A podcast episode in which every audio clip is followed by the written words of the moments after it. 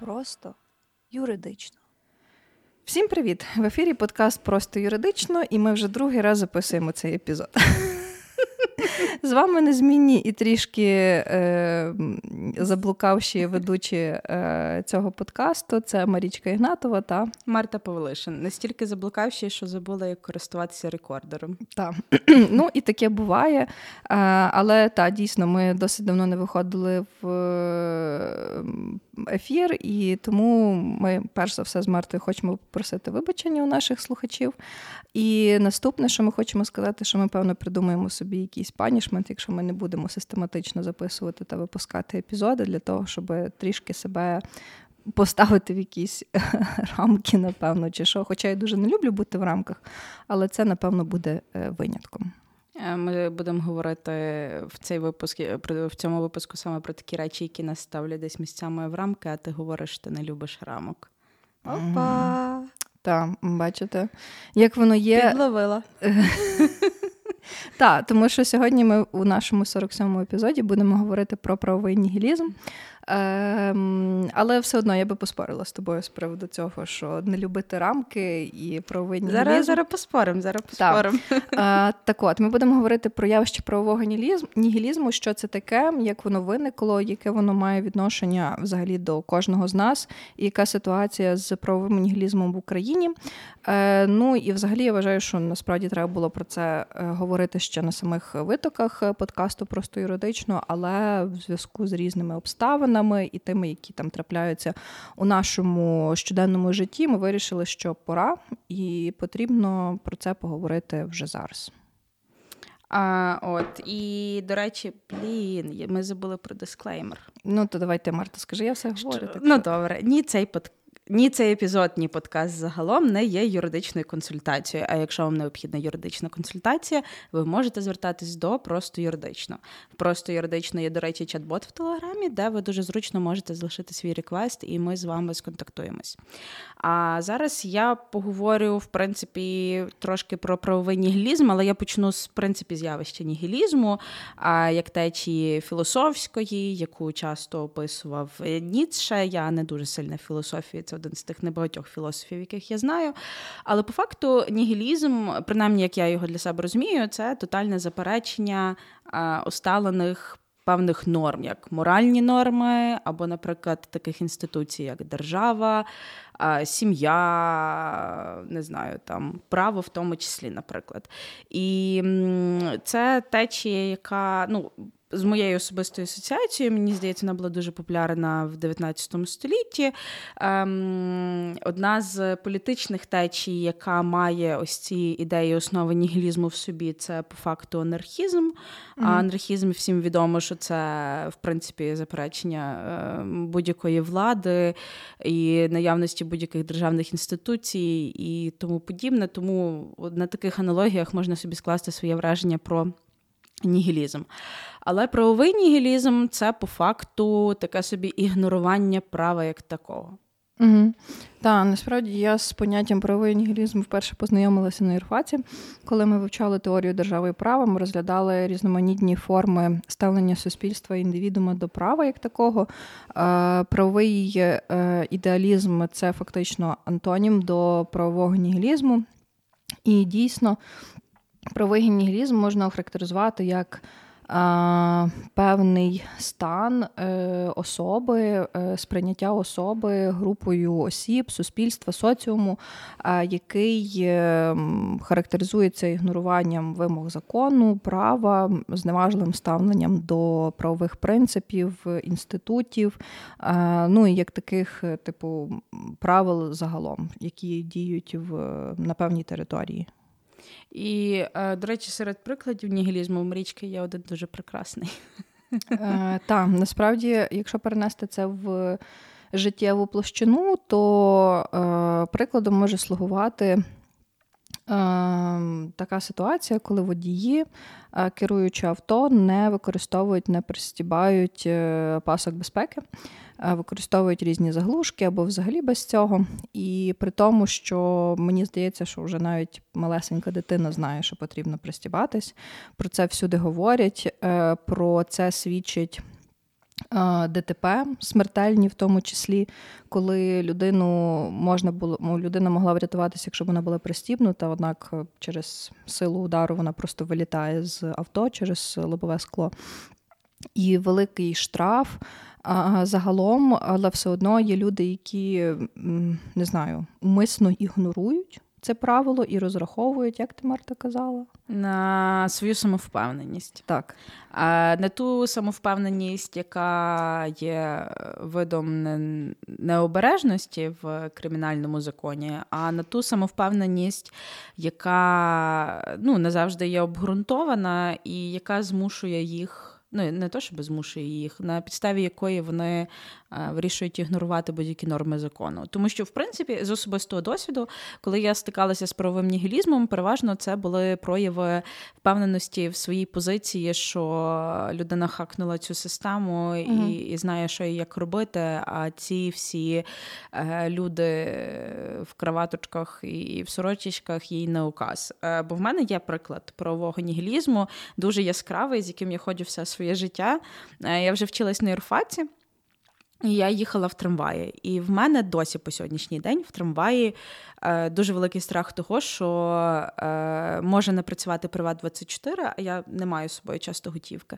Може не працювати Приват 24, і я не зможу оплатити квиток, зайдуть контролери, і е, мені доведеться платити штраф. І це Боже, це дуже соромно платити штраф, бо що ти не можеш заплатити за проїзд в громадському транспорті? Для мене, ну, типу, платити за проїзд в громадському транспорті це мінімум, який ти можеш зробити, в принципі. Е, Тим більше, що мені здається, що громадський транспорт у Львові е, доволі ок. І їду я в трамваї, і я пам'ятаю, я типу пішла, купила квиток, зустріла свою однокласницю, і вона не йде купувати квиток. Я в неї питаю, що ти не йдеш купувати квиток. А вона каже: А я не буду. Я і так плачу податки, то що я ще маю платити за квиток? І я така сиджу. І це для мене була настільки. Ну, настільки така дичина, тому що, по-перше, квиток на трамвай не є аж такий дорогий. Тоді він не був аж такий дорогий. Е, коли я вчилась в універі, боже, зараз він 8,50, Тоді я мені здається, що на першому курсі я застала квитки на трамвай, які ще були по 2,50, мені здається. Mm-hmm. Ну, тобто це не є аж так багато, навіть типу, тоді 8 років тому. Так, 8 років тому я закінчила. От, е, І по-друге, ти в 17 років ніякі податки не платиш. Твоя мама з татом платять податки. Які ти податки, бляха, платиш в 17 років? Ти хіба платиш ПДВ, коли купуєш товар в е, магазі? І то, то це не свідомо. І то це не ти, типу, магазин. І угу. це було настільки для мене дико. Ну, в принципі, а, Тобі ну це ж елементарно, тобі надають послугу, ти за цю послугу mm-hmm. платиш.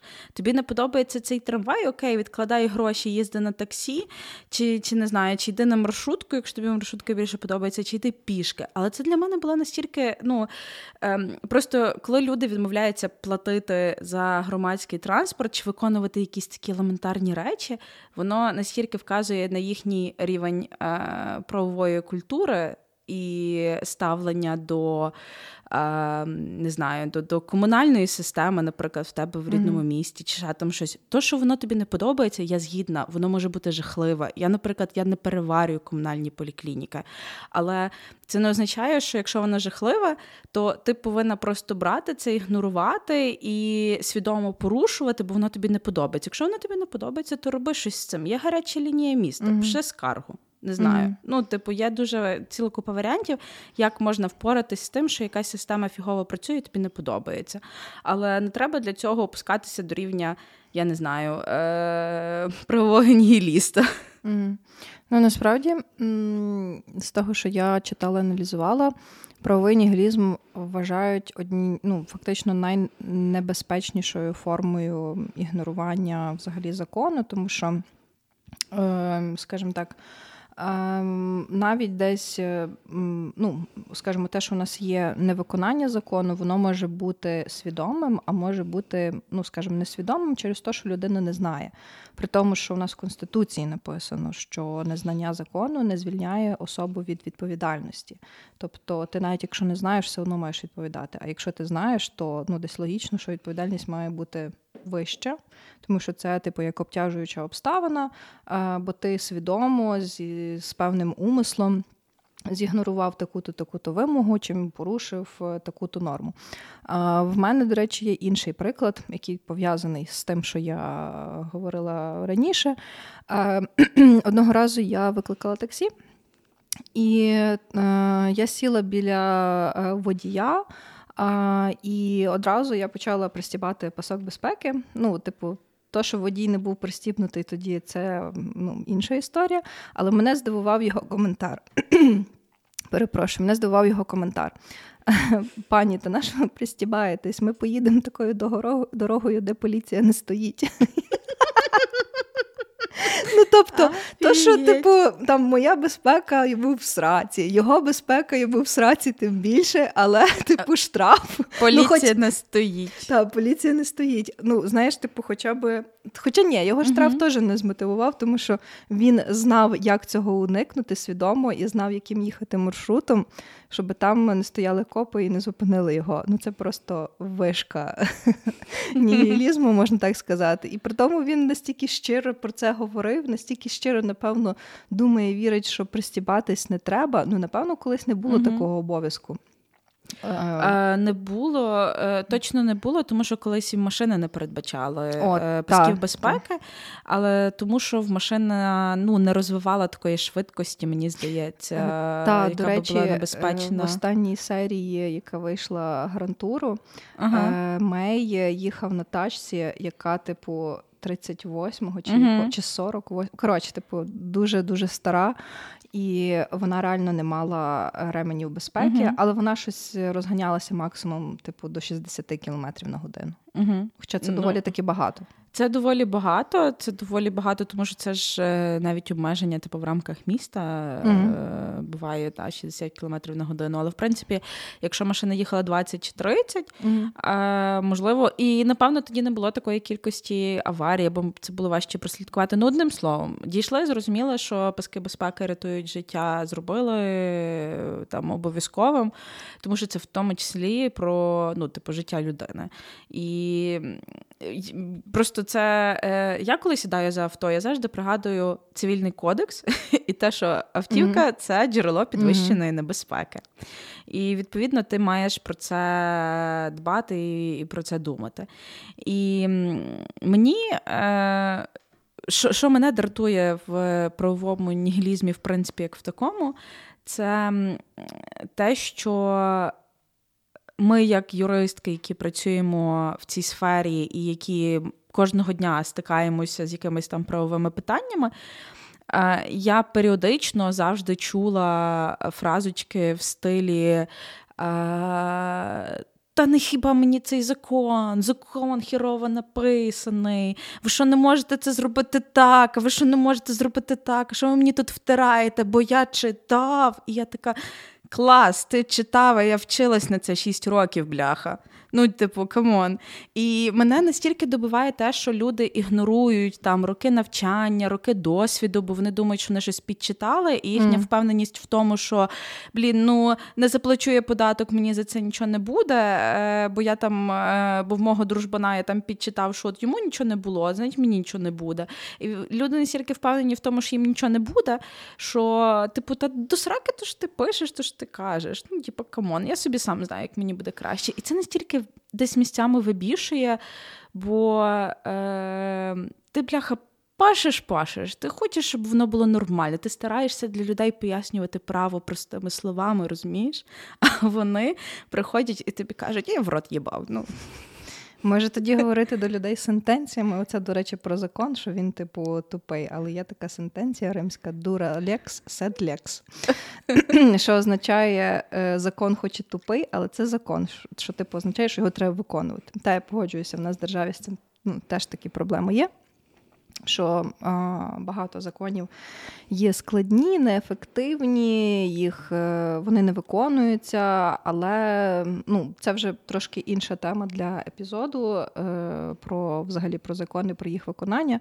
Але так, я тебе цілком насправді розумію, і е, зі своєї сторони скажу, що мене завжди дивує і бісить той факт, що чому я можу дотримуватися загальноприйнятних норм і правил і законів а хтось інший не може це зробити. Тобто я ніколи не можу зрозуміти логіки, хто чим керується. ем, коли от одна і та сама ситуація, я зроблю так, а інша людина зробить по-іншому. Хоча, типу, правила чітко вказують, як треба діяти. От цього я не розумію. Е, Мені ще здається, що я, в принципі, коли я люблю робити емпіричні дослідження в Твіттері, коли я готуюся до тем, mm-hmm. і я зайшла, і я просто тві... е, зайшла по тому е, по фразі правовий нігілізм, почала шукати, що люди пишуть про правовий нігілізм. І те, що я знайшла, це ну те, що місцями люди використовують е, термін правовий нігілізм е, всюди, де попало. Mm-hmm. Тобто, наприклад, вони коментують якийсь закон, який їм не подобається, це вже правовий нігілізм для них. Ну, це не не зовсім вірне використання, правильне використання терміну, але фіг з ним. Те, що люди місцями неправильно використовують юридичні терміни, я можу змиритися. Буквально сьогодні бачила, як чувак сказав, що е, якась там стаття Купапу, це стаття ще радянського періоду. А я така: ну, типу, та в теорії ця стаття могла бути ну, з'явитися в Купапі варіанту Радянського Союзу, але наш Купап це новий Купап. Mm. Який був прийнятий за незалежною країни. Це не є радянський купап, розумієш? Типу, і я просто е, періодично намагаюся це ігнорувати, бо я розумію, що ну не у всіх людей юридична освіта, не всі люди повинні настільки там десь глибоко місцями розбиратися в деяких речах. Але е, що я помітила е, до використання терміну правовий нігілізм, коли його часто використовують, то перше його використовують в контексті влади і говорять про е, правовий нігілізм влади. Mm-hmm. Це дуже часто особливо говорили останнім часом в контексті е, голови Верховного суду, угу. е, в контексті великих корупційних справ. Ну і звісно, що в контексті е, срачів між е, п'ятим і шостим президентом, е, прихильниками п'ятого і шостого mm. президента України, е, така штука, як правовий нігілізм, дуже часто використовувалися. Ну і друге, це, звісно, щоразу, як е, треба було засрати думку е, думку опонента, то теж використовувалася двіжуха про правовий нігілізм. Навіть е, Стріненкові бачила, закинули щось про правовий нігілізм. Так що е, та, люди часто використовують цей термін, не завжди по темі, але от щодо правового нігілізму влади, е, це цікава, це цікава штука, тому що я ніколи не думала. Бо мені здається, я не знаю, чи можна говорити про те, що коли влада свідомо порушує закон чи переписує закон під себе, це є е, правовий нігілізм. Ти думаєш, це прояв правового нігілізму? Mm. Чи правовий нігілізм може проявлятися виключно там конкретною людиною? Ні, я я переконана, що це прояв правового нігілізму. Це дуже чітко характеризує саме, саму сутність. А, Тому що, от, якщо ми вже говоримо зараз про певні ситуації, зокрема про правовий нігілізм в Україні, то за рахунок того, що є оцей колосальний розрив між тим, що у нас написано в Конституції, те, що Україна є правова держава із е, громадянським суспільством, воно дуже сильно протирічить тому, що є по факту в у владі, взагалі, якщо ми говоримо про державну службу, про службовців, про там органи місцевого самоврядування державної влади.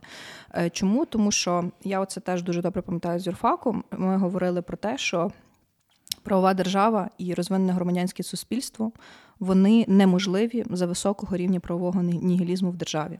Угу. І це Дуже дуже правильне твердження. Я це зрозуміла вже потім. Ну, взагалі, тому що на першому курсі курсі юрфаку я дуже мало що взагалі розуміла про те, що нам говорять. Але потім е, в житті з досвіду, з практичної діяльності, ти починаєш ці е, всі поняття розуміти, бачити якусь певну систему і як вони взаємопов'язані. Тому так, через те, що існує зараз дуже великий розрив, і ми постійно бачимо, як виникають ті чи інші. Скандальні ситуації, зокрема з народними депутатами, з представниками органів місцевого самоврядування державної влади, ми розуміємо, що ну бляха-муха, ми ж типу орієнтуємося на тих людей, в першу чергу, яких ми привели до влади. Коли і ті, які там є чиновниками, і коли ти бачиш, що їхня поведінка є такою, в тому числі право, правово-нігілістичною, mm-hmm. то люди логічно починають замислюватися. Чому їм можна, мені не можна? Хто вони такі, що мають мені потім розказувати, приймати закони і казати, що я цей закон маю виконувати, коли вони самі цей закон не виконують? Ну окей, я я згідна. Е, На цьому рівні так. Але якщо говорити, наприклад, на рівні переписування законів, ну, експлуатування влади е, і там повноважень в певному органі для того, щоб взяти і там переписати під себе закон, тому що та в тебе немає юридичної освіти, mm-hmm. але тобі треба стати генеральним прокурором. Mm.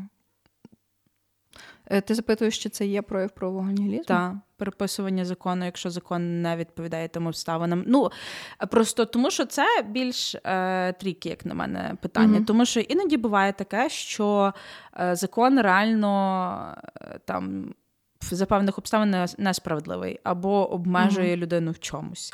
Але іноді буває таке, що закон навмисне переписується, бо ну умовно всі знали, що там Луценко має стати генеральним прокурором. Mm-hmm. Він не міг стати через формальну, через одну формальну підставу, бо в нього немає освіти.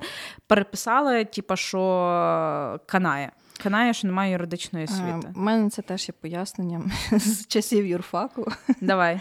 Е, Колись ну, на юрфаці ми так само говорили про те, е, які є формати взагалі види правління в державі, в залежності від того, який елемент суспільних відносин, е, ну, вид точніше, переважає. Тобто тут ми говоримо про е, політику і про право. Ну, політика це типу то, що є політична воля на те, щоб uh-huh. ну, в цьому конкретному випадку Луценко став генеральним прокурором. І є норма закону, яка чітко пише, що от типу мусить мати вищу юридичну освіту. І це логічно, тому що це є одна з найвищих е, юридичних посад в державі. І я перегадую, що. На юрфаці ми говорили, і я це теж цю думку розділяю, погоджуюся. Знаю, що як тільки політичний аспект починає переважати в над правовим в державному управлінні, то це призводить до того самого нігілізму, зловживання, непотизму, і воно дуже сильно переважає шальки, типу, ну і не працює оцей елемент е, системи стримування та противаг. Угу. Тому що є, от, ну, скажімо так, е, прокурора хто призначає? Президент. Е, Там за поданням когось, але призначає президент. mm І відповідно, е, щоб президент не чудив всякої дічі, у нас є судова влада і у нас є законодавча. Е, і хоча у нас президент не належить формально до якоїсь е, зараз не належить гілки та. влади, але тим не менше, ну президент не може, ну скажімо так, чудити і виходити за межі своїх повноважень, компетенцій.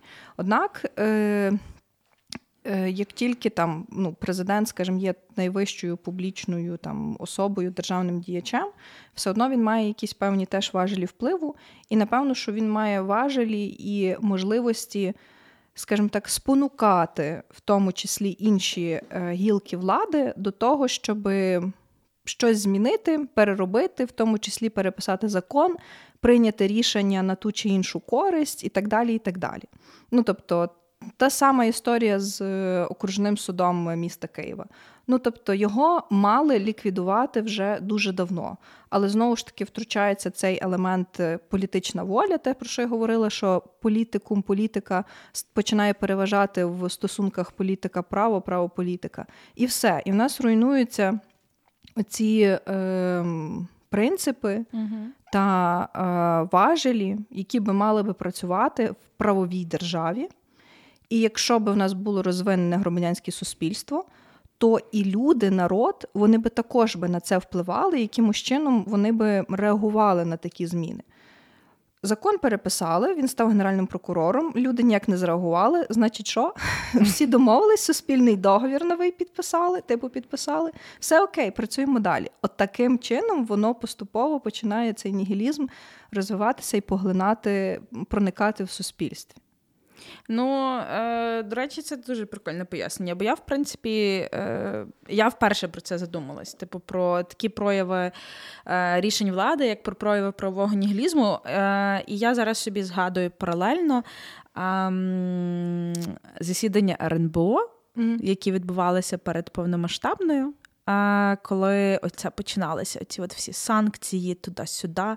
І коли між е, юристами і юристками була мова про те, що е, Зеленський е, зловживає повноваженнями е, РНБО, змушуючи РНБО робити те, що мала робити Верховна Рада і Кабмін ще кілька років тому. Просто механізми РНБО набагато швидше. Але питання полягає в тому, наскільки вони Е, ну, на перший погляд, типа, вони максимально ок. Але з другої сторони, все-таки наскільки законні були е, рішення РНБО в той період часу. Типу, бо по факту ну, це хороші рішення. Ну та, типу, там оголосити новий санкційний список, внести нових російських олігархів в той санкційний список. Процедура набагато швидше, ніж це робиться в Верховній Раді, тому що в Верховній Раді реально місцями питання узгодження одного слова може просто е, змушувати законопроект стояти неймовірну кількість місяців перед голосуванням. І теж, знаєш, питання з однієї сторони. Ніби все ок, ну, типу, результат же ж класний, але юристи з юристками між собою сперечаються, а наскільки це норм? А чи не є це е, зловживанням зі сторони президента? І mm-hmm. е, чи не чи чи дотримані тут абсолютно всі ось ці от принципи наші, та? верховенство mm. права, законності і решта. Mm-hmm. І е, теж питання, наприклад, таке, як я просто для себе уявляю правовий нігілізм, що переважно він вчиняється з мотивів недобрих. Тобто, що е, людина, яка переважно е, піддається ігноруванню, вона піддається ігноруванню, тому що вона принципі заперечує важливість права як такого в своєму житті. Але з другої сторони, е, коли ігнорування права використовується для того, щоб е, для того, щоб звернутися до інших е, інструментів, які можуть працювати швидше, ніж те, що прописано в законодавстві, mm. це буде вважатись правовим нігілізмом. Mm. Окей. Е, Я думаю так, що Нігілізм як такий, е, це не є якась там активна дія чи ще щось, це просто стан. Він не вчиняється з яких-небудь мотивів. От просто людина собі так прийняла рішення, що ну я так думаю, може нігілісти зі мною не погодяться. Що от вона прийняла такі рішення, не буду, і все. І хоч ти там вбийся, але вона свої думки не змінить. Хіба якщо ти почнеш застосовувати проти неї різні правові заходи, типу як скарги, звернення до суду, виклик поліції, ну тобто все те, що має працювати і працює в е, правовій державі з розвиненим громадянським суспільством. Е, те, що стосується е, цієї ситуації, коли можна використовувати різні, скажімо так, правові е, інструменти. Ну, напевно, що я не скажу, що це е, можна десь підвести під правовий нігілізм. Це, скоріш за все, можна підвести під е, е, застосування закону, його тлумачення і е, десь, напевно, використання якихось прогалин для того, щоб досягти якогось певної мети чи результату. Ну, Ми ж говорили про те, що дура лекс сед лекс. І, типу, якщо закон тобі дозволяє, особливо коли це ми говоримо в контексті е, публічного управління та адміністрування, де у нас діє імперативний метод, дозволено те, е, дозволено тільки те, що передбачено uh-huh. законом. Якщо так законом передбачено, що можна через Верховну Раду і можна через е, РНБО, і типу там немає якоїсь. Е, скажімо так, або сполучника, а є та, або вони абсолютно незалежні і не суперечні одному. То звісно, що ну, напевно президент, який має право це обирати, зробить то, де зручніше, комфортніше і швидше. Тим більше, якщо результат один той самий. Але з іншої сторони, е, все залежить знову ж таки, напевно, від конкретної влади, яка є при владі. Недарма кажуть, що нова влада по-іншому мете. І все знову ж таки зводиться до тієї політичної волі, тому що дійсно, так як ти кажеш, можуть бути випадки, коли хтось просто не зацікавлений в тому, щоб певний законопроект законопроект був прийнятий чи змінений. Тут ми вже можемо говорити про таке поняття, як лобіювання, але адекватне лобіювання працює в розвинених країнах західного світу. У Штатах нас... взагалі є посада, ну не посада, є люди, так. які працюють лобістами угу. при Білому домі. Так, так. В Канаді, до речі, те саме мені здається, що там відносно недавно прийняли закон про е, лобіювання і про про таку діяльність. В нас воно насправді дуже викривлене, і в нас лобіювання це зазвичай зводиться до того, що щось негативне, дуже та. негативне і виключно для якихось приватних інтересів. Коли лобісти, які працюють як незалежні консультанти, отримують реально за це кошти прозоро, вони лобіюють чиїсь інтереси, і при цьому вони типу звітують і відкрито пояснюють, ну за кого не звітують там, та, наприклад, за таку-то компанію, яка хоче, е, скажімо, Е, займатися зеленою екологією, щось там виробляти, і от вони не мають таких лобістів, щоб ті просували їхній інтерес, лобіювали для того, щоб приймалися конкретні законопроекти, які їм там допоможуть працювати. У нас це так не працює.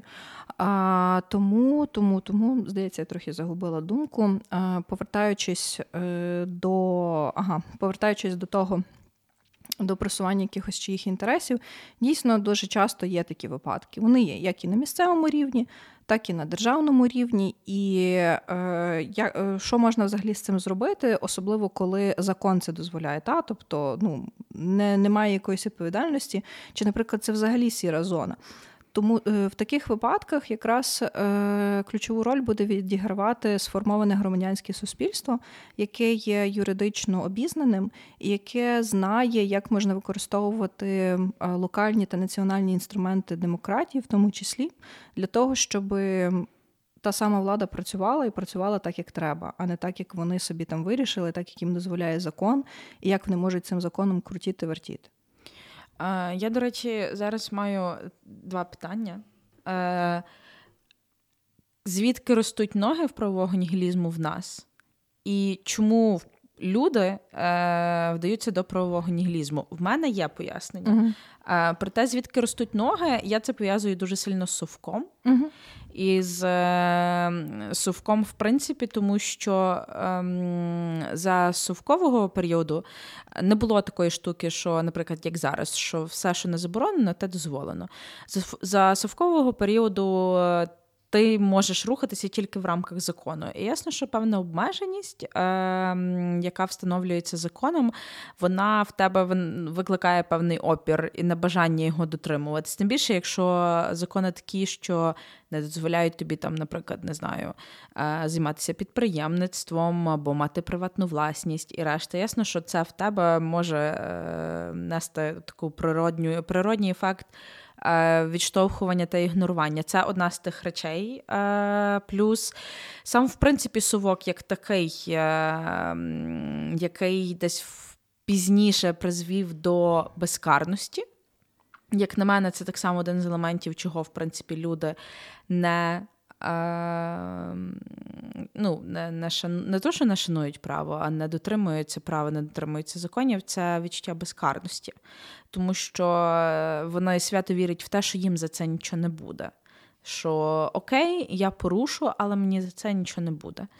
І чому люди так, і чому люди вдаються до до правового нігілізму? Е, це те, що це те, що мене, до речі, хвилює, це відсутність віри в те, що правові інструменти, які їм доступні, можуть захистити їхні права. А це теж десь пов'язано з е, елементом безкарності, мені здається. Тому що коли ти спостерігаєш публічно те, що люди не несуть відповідальність за те, що вони зробили, ем, це тебе не стимулює вірити в судову систему, вірити в юристів, юристок, е, адвокатів. І я реально е, це те, з чим я стикаюся, те, з чим стикаються мої колеги. що ти періодично, коли особливо адвокати з адвокатками, що от в тебе появляється клієнт, і на якомусь е, етапі клієнт тебе дропає зі словами, що а, ви нічого не робите. Ви не досягли того, чого я хочу. А чому ви не можете зробити те, що я вас прошу, а він тебе просить зробити щось не дуже законне. Mm-hmm. І в людей немає розуміння того, що адвокат це не людина, яка впливає на рішення суду. Адвокат це людина, яка представляє твої інтереси таким чином, яким ти хочеш, щоб вона їх представила в суді чи в інших процесах. Ну і плюс і... адвокат має право відмовитися від представництва цілком законно, якщо, скажімо так, десь погляди і стратегія стосовно ведення справи представництва інтересів з між ними клієнтом відрізняються дійсно, коли клієнт просить його щось зробити незаконне. Ну от і. Е, Адвокати, ну і це напевно та річ, яку багато хто не розуміє, що адвокати не гарантують тобі 100% рішення на твою користь. Mm-hmm. А, Тому, е, Боже, це навіть здається в них. Ем, е, Десь прописано, чи що там. Ну, є щось е, пов'язане з цим, що вони не гарантують. Якщо я не помиляюсь, це закон України про адвокатуру. Напевно. А, але я можу помилятися. От, Чи може десь в правилах адвокатської етики, mm але е, ну, в людей немає цього уявлення. Вони думають, що адвокат це рішала. Типу, mm такий прийшов, тобі все порішав і тому подібне. І в нас в нас була ситуація, тому що, в принципі, правовий нігілізм, ця тема в нас накопичилася за десь останній рік, mm-hmm. а а то й більше. І у нас не збиралось дуже багато історій. І одна з історій, яка в мене була, це коли е, чувак сказав, що я манав йти самостійно відновлювати свій паспорт, зробіть це за мене. А я кажу, я не можу цього зробити, тому що це є ваш особистий документ. Ну, типу, mm-hmm. як ви собі уявляєте, що за вас фоткатись буду, за вас буду mm-hmm. відбитки пальців здавати. І він почне мені говорити: А я читав, що юристи по довіреності все можуть. Mm. І я така, і знаєте, ось ця фраза А я читав, що юристи можуть, вони одразу тебе. Е, Ну, це знаєте, це просто red flag. Red flag в людини, яка до тебе звертається. Треба було скерувати таку людину до нотаріуса, і ну. хай би він подивився і почув те, що скаже нотаріус, що є певні е, дії правочини, які не можна передавати ні по довіреності, ні взагалі, ні родичам, кровним, некровним. Це пише в цивільному кодексі, так. в тому розділі про представництво, що тебе не можуть представляти в тих е, випадках, коли ти повинен сам, коли це стосується безпосередньо тебе в стилі, як не знаю, ти не можеш. Ну окей, зараз через воєнний стан ти можеш е, одружитися, не будучи присутнім. А ось, але це ну реально стосується стосується там військовослужбовців, та тому що ми зараз в воєнному стані. Якби не було зараз воєнного стану, ви все одно мали б особисто з'явитися для того, щоб щоб зареєструвати свій свій шлюб в радці. І те саме е, стосується виготовлення своїх особистих документів. Це ваш особистий документ, ваше обличчя має бути на тих документах, ваші відбитки пальців. Ви не можете відрядити це робити адвоката. Mm-hmm. І через те, що люди іноді е, не дочитують. А друге речення, яке йде за першим реченням, це призводить до великої кількості непорозумінь. Бо більшість статей вони ж складаються з частин. Так ви читайте не тільки першу частину, а читайте далі. Ну come on. Ну, як то кажуть. Ем... Е, я... в рот їбав, так? Я хотіла по-іншому це перефразувати, але нехай буде так. Я сподіваюся, мої батьки не будуть слухати цей подкаст, бо ще потім пояснювати їм, чого я використала цю фразу. Житейсько. Так. Якщо вертатись до питання про витоки правового нігілізму в Україні, я десь теж це пов'язую з совком. Чому? Тому що до того моменту, коли поки не прийшла більшовицька влада, влада червоних комуністів. Е, в Україні була своя державність. Україна була взагалі незалежною державою з своїми теж е, законами, правовим режимом. Плюс я ще пригадую, коли там вчала історію української адвокатури, вона діяла задовго до приходу радянської влади. Але за рахунок того, що прийшла радянська влада, і вона почала систематично руйнувати абсолютно все, в тому числі всі інституції, які існували в Україні, насаджувати оці ради, оце поняття, що немає як такої держави і права, а є політика партії. Воно призвело десь ну, не, не, не до незворотніх змін, але до того, що як мінімум два-три покоління вони в тому жили і живуть.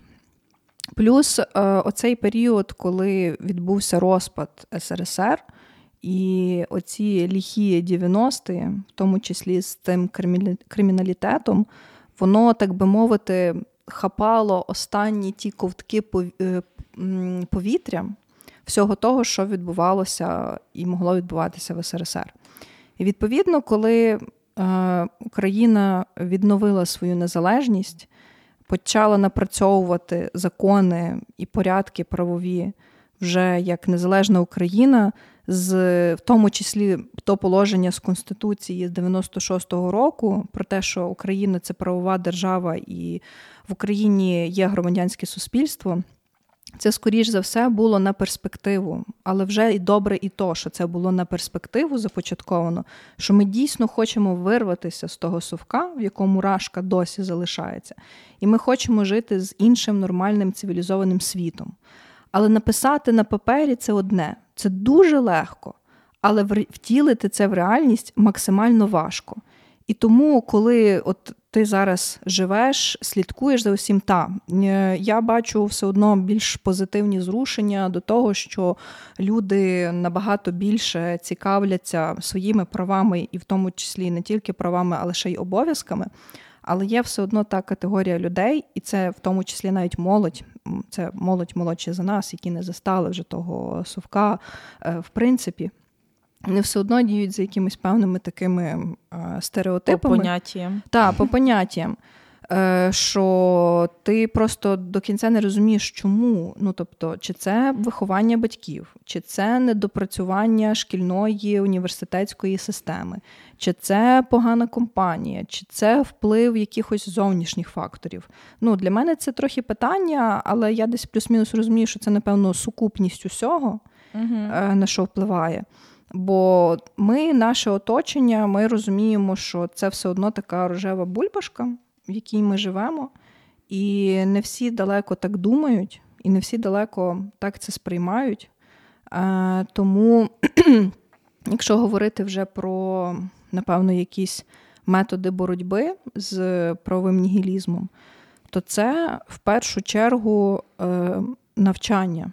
І в першу чергу це великий е, шматок е, власне самонавчання, самоосвіти. Е, ну, бо тому що, на жаль, коли навіть в тій самій школі я вчилася, якщо говорити про те саме правознавство, нас вчили в основному про те, що таке держава, які є інститути, оце що таке Кабінет міністрів, Верховна Рада, але поняття типу верховенства права і принципів, тобто як їх реалізовувати в життя, нам не роз'яснювали. Це була дуже суха теоретична наука. І, власне, ясно, що нікому не було дуже цікаво про це слухати, тим більше школярам, які mm-hmm. там мають якісь свої певні інтереси. Та е, насправді більше допомагає, коли ти йдеш і вчишся на юрфак, і тобі це все роз'яснюють. Однак все одно чомусь чимало випускників е, юрфаку випускаються і І тобі за них сором. Так, за них соромно, тому що вони капець, які нігілісти. Неймовірно, сором. І це теж, знаєш, одна штука, е, яка мені була Боже, таке враження, що я прийшла пожалітися сьогодні. Можеш бо, поплакати. Можеш, там, я можу, Тому що ну, в мене прекрасне юридичне середовище, неймовірно класне юридичне середовище. Марічка зараз усміхається, вона розуміє, що вона входить до цього середовища. Ну, ясно, що так, бляха-муха. Е, мене ну, типу, в нас прекрасна команда, і наші знайомі друзі, юристи, з юристками в більшості всі неймовірно класні, і десь поділяють наші цінності. Але я коли вчилась на Ірфаті, і я коли дивилась е, на деяких своїх одногрупників і одногрупниць, е, я, ну, мені було страшно від думки, що вони можуть стати в майбутньому саме суддями, mm-hmm. особливо суддями. Бо цей рівень. Е, Типу, коли ти стоїш такий розчихляєш е, про те, там до кого застосовується, я не знаю, там покарання за те, що вони вчинили якесь корупційне правопорушення, а після того вони йдуть пропонувати комусь там, знаєш, принести чіва за 1500 гривень. Блін, то, то тоді було 1500 гривень, зараз не знаю, скільки воно коштує. Бо, блін, та трет, він нас дядько, ти треба йому подякувати. Знаєш, ти така, ну, але це теж корупція, бляха. Це побутова корупція, але це теж корупція. Типу, це не змінює, ну, в принципі, суті. І для мене це була така дичина, і на, на, ну, направду, е, коли я читаю якісь новини про те, що там суддя, адвокат, типу, ще там хтось вчинили якесь правопорушення, їх особливо корупційні правопорушення, я сиджу і думаю, що, блін, ну це ж створює імідж для всієї професії. Так, абсолютно. І це е, і це теж впливає на рівень правового ніглізму, тому що люди, які не дотичні до професії, будуть думати: ну, бляха, ну якщо юристи не дотримуються того, що вони мають дотримуватися, то якого, ну, типу, на хіба мені це робити? uh І це те, що вибішує в цій ситуації. Так само вибішує те, що.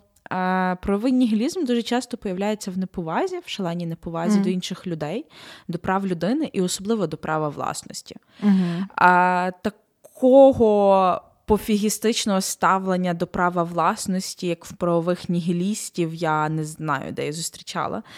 Я я особисто я ну, типу, я е, дуже свідома того, що перебуваю в моїй власності, і мені я не люблю, коли люди торкаються навіть в принципі будь-яких моїх речей. Це не обов'язково, mm-hmm. що це було щось дороге. Це навіть елементарно, якщо люди торкаються там, не знаю, десь вдома моїх книжок чи ще там чогось, мене це може ну, це не виводить мене з себе, але. М- Типу, якщо це є мої речі, якщо вони належать мені, я типу я сама розпоряджаюся. Що з ними зробити? Спитайте спочатку в мене, якщо вам там цікаво, не знаю, типу, почитати якусь книжку, замість того, щоб забрати її, мені нічого не сказати. І е, я пам'ятаю, що коли я вчилась на юрфаці, одна з тих речей, які я одразу запам'ятовувала, це було те, що право власності було серед перших чотирьох прав, які згадувались в декларації прав і обов'язків е, людини і громадянина французькій mm. ці 1789 року.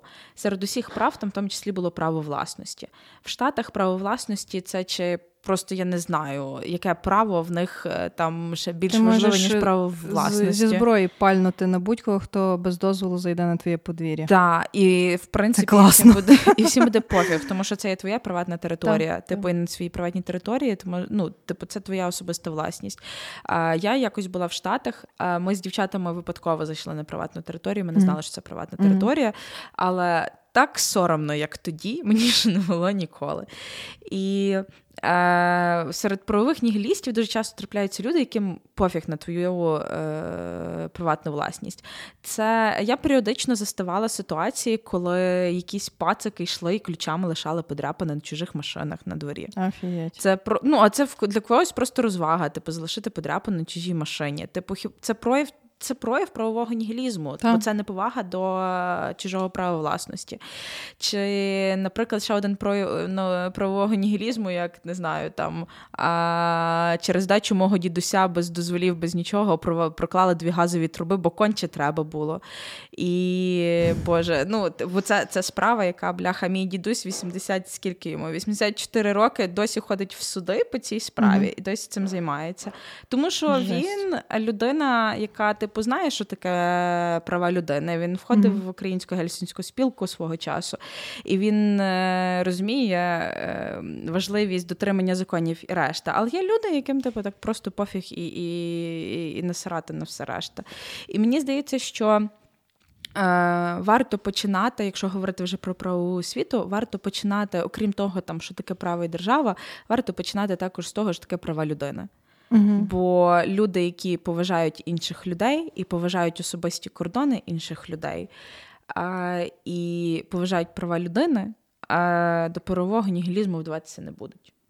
Так, ем, це ти дуже насправді вірно підмітила, тому що в нас, ну і взагалі в Україні Е, оцей формат більше все ж таки тяжіє до людиноцентричності. Тобто, що не держава, не закон є в центрі, а саме людина. І всі процеси вони мають орієнтовуватися власне довкола людини.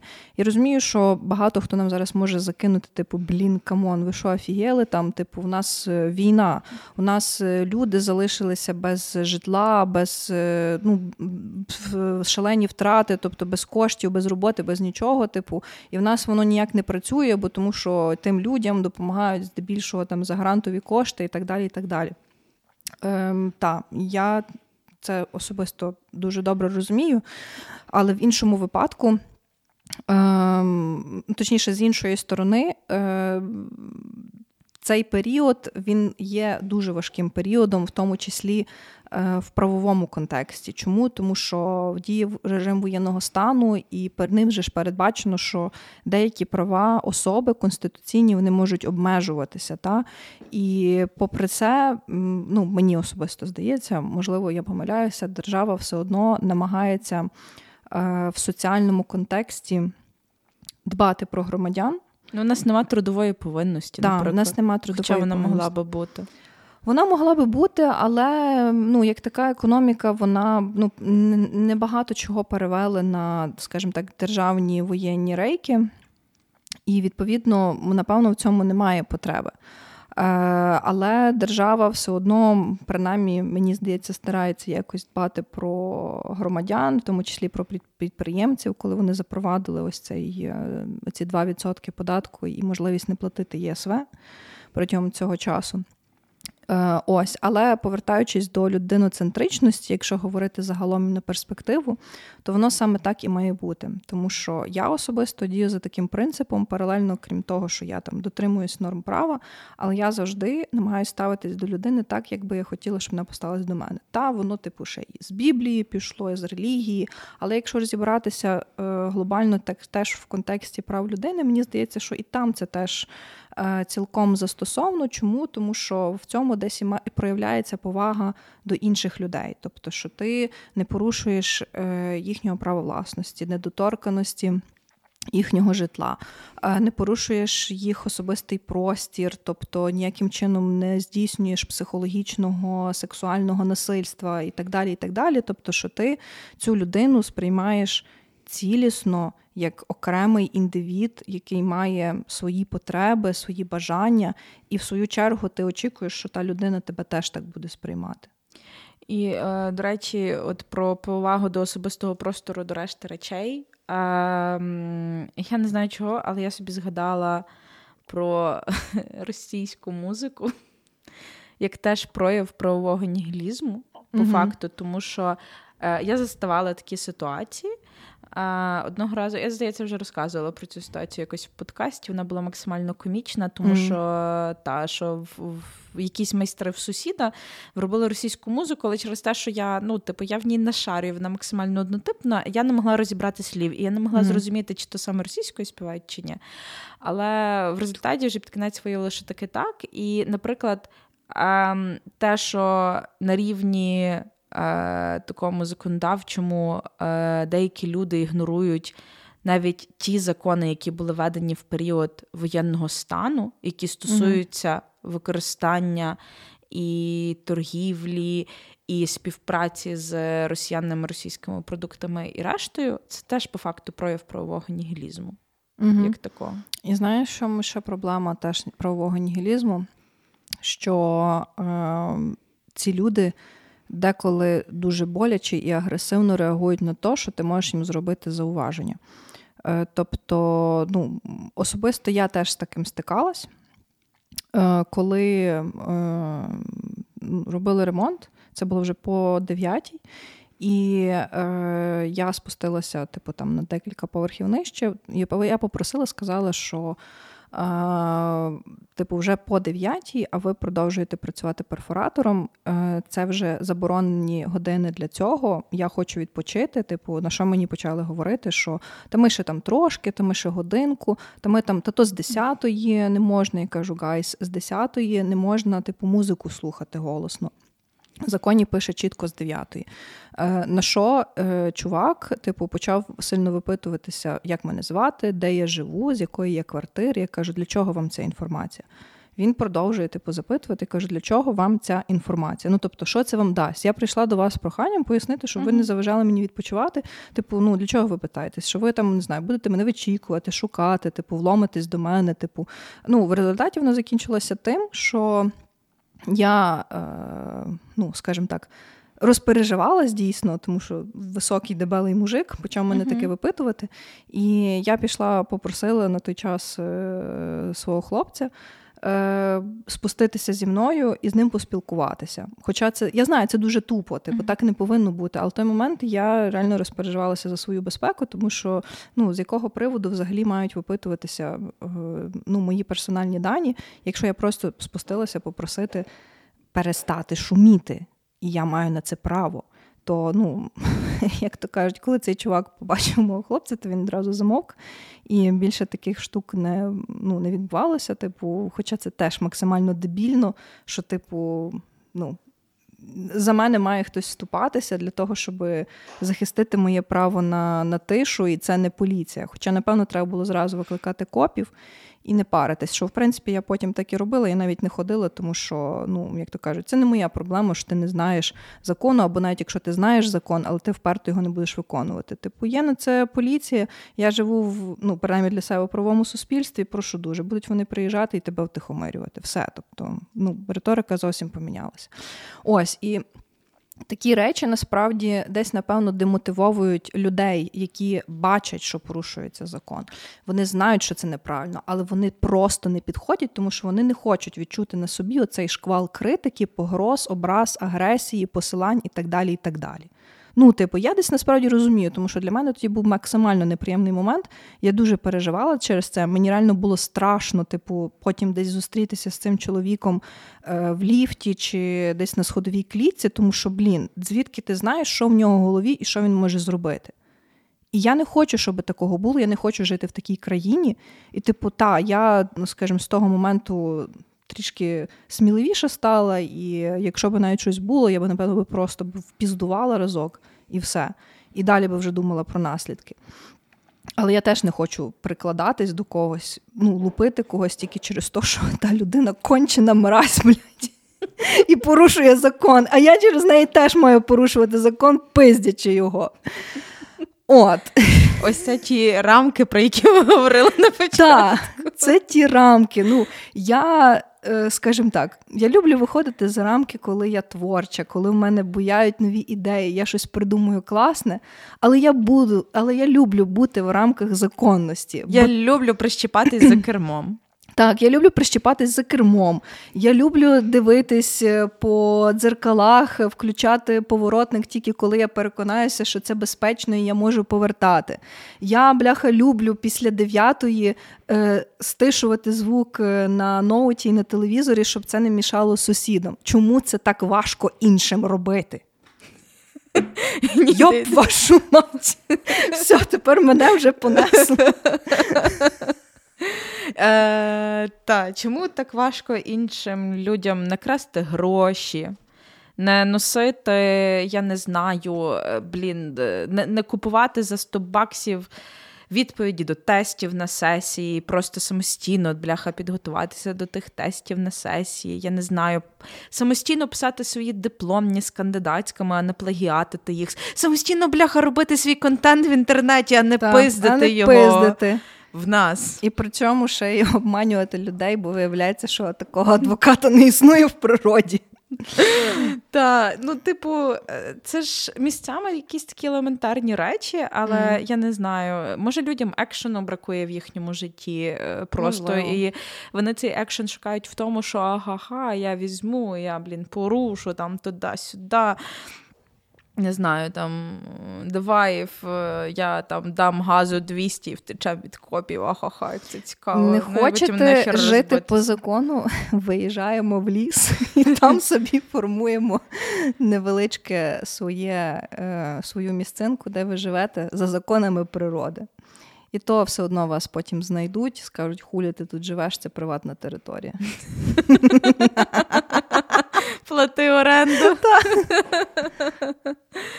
Ну, коротше, таке. Е, Насправді мені здається, що цей випуск це трохи наш крик душі. Mm. Як людей, які втомилися чути про е, те, що а навіщо мені це все робити? Ото, що ви мені пропонуєте? А чого ви mm. не можете це все робити самі?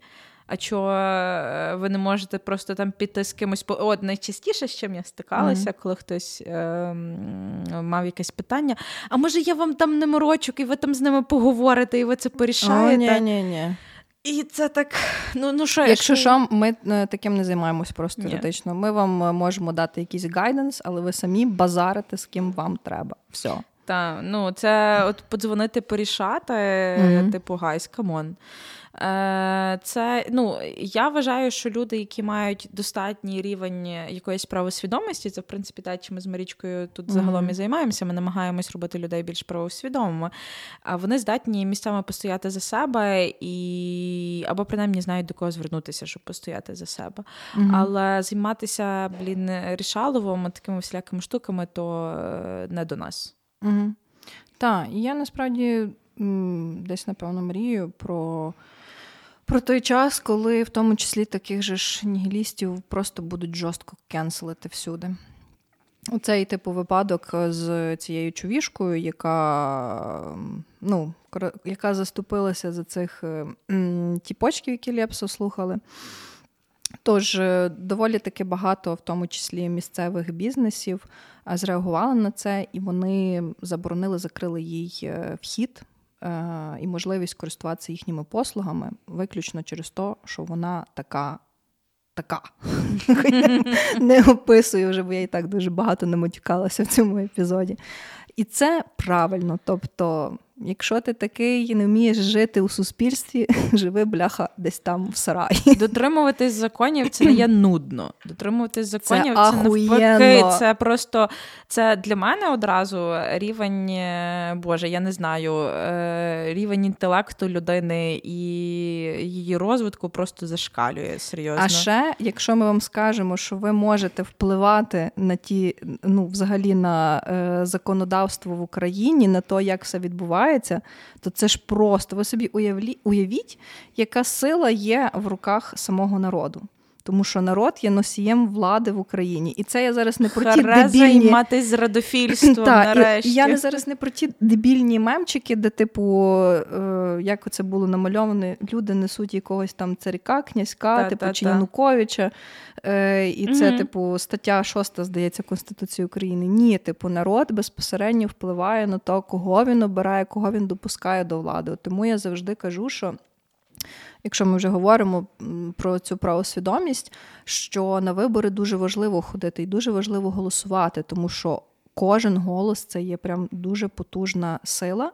І, от, до речі, не ходити на вибори і не голосувати це теж нігілізм. Да. Бо, типу, ти бляха... Я ні на що не впливаю, кому це, то здалось. Це капець, яке небезпечне твердження, і типу, мені здається, що все одно це якась свого роду пропаганда, яка угу. дуже часто вкидається в інфопростір, особливо перед виборами, для того, щоб людей е, знеохочувати. Але ні, це дуже важливо, тому що якраз за допомогою виборів ви допускаєте конкретних людей до влади, і потім ті люди вирішують, в тому числі, як в цій країні жити. Тому ніколи цим не нехтуйте.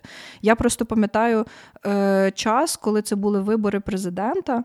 І я, ну, типу, ще не у Львові була приписана до голосування. Uh-huh. А, І я вже була на вокзалі, я вже сіла в автобус їхати додому, і тут я розумію, що я забула паспорт. Я вийшла з того автобусу, поїхала, забрала паспорт, вернулася на вокзал, сіла і знову поїхала. Тобто настільки ну, для мене це uh-huh. важливо.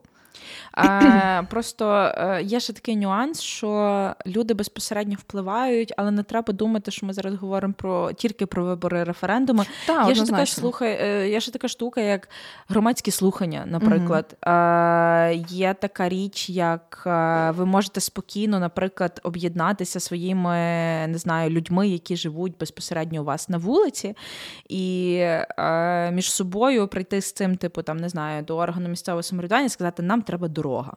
Типу, uh давайте щось робити. І типу, і разом домовитись, що типу, окей, добре, давайте частину платимо ми, частину платите ви. Ось все, ви вже маєте дорогу.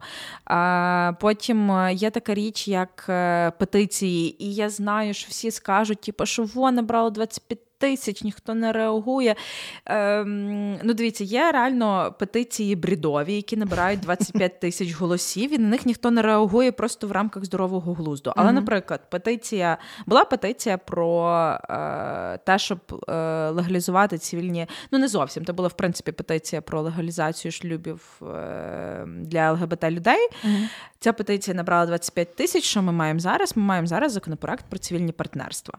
Mm-hmm. А, Тобто, все одно а, по тих петиціях, які набирають там значну кількість голосів, а, все одно по цих петиціях а, зрозуміло стає, яка, наприклад, картина в суспільства, чого суспільство хоче. Ага, суспільство хоче ратифікувати Стамбульську конвенцію, ми ратифікуємо Стамбульську конвенцію. Ну тобто, це е, теж показник, на який орієнтується е, влада, тому що влада прекрасно розуміє, що вона не буде мати влади в цій державі, якщо вона буде приймати максимально непопулярні mm-hmm. рішення, які не відгукуються з е, частиною її населення. Або, наприклад, е, коли е, я пам'ятаю просто історію, що одна депутатка з Львівської міської ради вона ініціювала, хотіла ініціювати реконструкцію скверу в мене в районі. Mm-hmm. Я знала, що це за сквер, я знала, що це за депутатка. Мене попросили допомогти зібрати голоси від людей, які живуть в тому районі. Я зібрала, я просто я не пам'ятаю. Я прийшлась по знайомих, типу, по людях в будинку, типу, пояснила, для чого це туди-сюди зібрала. Ем, І через кілька років е, той сквер таки вона і вона з тими підписами це питання ініційовувала на засіданні Львівської міської ради. Mm.